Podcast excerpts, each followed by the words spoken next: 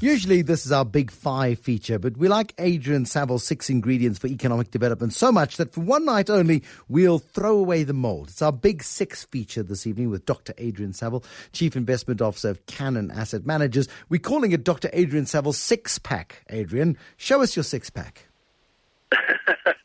Spoken about, never seen. no, well, you see, uh, it was, it was, um, as many myths are, Adrian, as many myths are, they're spoken about, uh, but, but, never seen. Yeah, give me a sense of it, please, because here we've got uh, this. The issue of economic development is so absolutely crucial, isn't it? I mean, we we need our economy to grow and to develop. Uh, and you say, look, I mean, the primary de- aim of development eco- economists is to identify the ingredients that are required. So, give me this six pack recipe uh, that we require to get in place to get the growth we need in South Africa.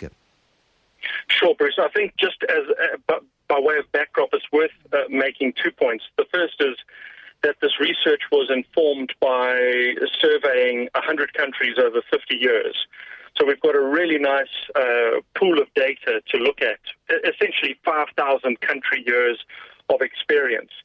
And the second point that I think has to be underlined is that this is not just about economic growth. If you've got uh, an economy that's growing quickly, but people aren't being included, you've got an accident waiting to happen. So this is about much more than uh, a fast-growing economy. It's about inclusive economic growth. And uh, from that survey of the 5,000 country years, we find uh, six things that matter. And uh, the six things that matter, in no particular order, are that the country needs access to savings, which must be channeled into functional investment. Uh, an example of dysfunctional investment is the Cape Town Bridge. Uh, you know the one I'm referring to. Absolutely, um, the, the, road to nowhere that uh, was built in the 1970s that kind of stays yeah. as a monument to engineering stupidity. That one. Yeah, and perhaps to be a little bit more politically pointed, uh, you know, Nkandla would be an yeah. example of a poor allocation of capital. Uh, the second ingredient uh, that we identify is uh, e- uh, education. That would come as no surprise. Healthcare is as important as education. If you have uh, educated but sick workforces or educated but sick children, then productivity doesn't doesn't flow. The um, the next ingredient is political and institutional capabilities, and this one really surprised us in the research because as much as economists grew up in the mold of saying you know, there are good policies and bad policies, uh, what we found was that whilst policies matter, what matters even more is policy stability and then stable, capable, transparent institutions that can uh, give substance to those policies. And your uh, earlier interview uh, regarding uh, South African Airways would be a case in point. Yeah. Uh, unfortunately, South Africa is littered with lots of other examples, the Post Office, SABC, um, uh, in that lineup. an element that surprises many people is demography. And this element refers to uh, an aspect that says that we need more people coming into the workforce than going into retirement. Yeah. But it's probably self evident that those people need access to healthcare and education, otherwise, your demographic dividend uh, converts into a demographic time bomb. And then the sixth ingredient is economic openness. The best way to uh, evidence this is just to compare North Korea to South Korea. And economic openness is not just the movement of goods and services or international trade and capital across borders. It's uh, equally critical that information, data, know how, know why, and people can get across borders. Those are the six factors. And put together, those six factors explain as much as 90% of the improvement in countries' income per person and human development indices over long sweeps of time. Now, you look at when, if you're trying to achieve perfection in all of these, getting the high savings rate, getting healthcare right, education right, getting the demographics right, and getting policy right, and getting economic openness right, it's an insurmountable m- mountain. I mean, it, it feels a little bit like you dropping me off in the Nepalese foothills barefoot and in short pants and a t-shirt and saying, go and climb Mount Everest and survive. It, there's no way that that's going to happen. What's really interesting about this is it's not about doing it all today. It's about making good sustained progress across all of these six items that actually leads to huge incremental and then almost self-fulfilling um, outcomes. I think that's uh, absolutely right, Bruce. Unless you're born with uh, an incredible set of hiking boots, uh, you're not going to scale the, the Nepalese mountains. And what what we find in country after country is, whilst they achieve these economic miracles, uh, the economic miracles aren't rabbits that are pulled out of hats.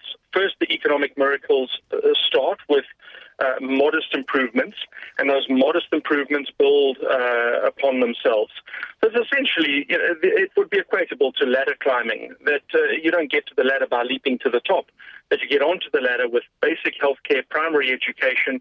A lovely case in point is uh, Costa Rica, where their policy initiative was to abolish the standing army, the only modern, or the only country to have done this in modern times. They abolished the standing army and they convert all of that spending to uh, primary education and basic health care. That gets you onto the ladder. Uh, and Costa Rica is something of an economic miracle. I mean, we know Costa Rica best for, I think, coffee and I, I can't think of anything else that comes from Costa bananas. Rica. Coffee bananas. And bananas. Coffee and bananas. But is it a far better country today than it was in 1994 when a guy called Jose Figueres took over?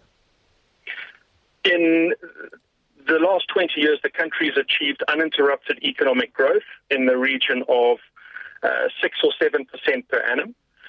Gone from the poorest country in Central America to the uh, highest standard of living. They vote themselves as the happiest nation on earth, incidentally. Uh, so perhaps the bananas and the coffee do have something uh, to do with the greater scheme of things. But um, they've done it in collaboration with uh, international capital. So Intel was a large investor into the country that um, provided them access to scarce savings. That foreign investment put people into um, uh, productive uh, activity. If you visit San Jose today, uh, the Intel plant is surrounded by small businesses that have been spawned out of Intel, uh, owned and run by Costa Ricans.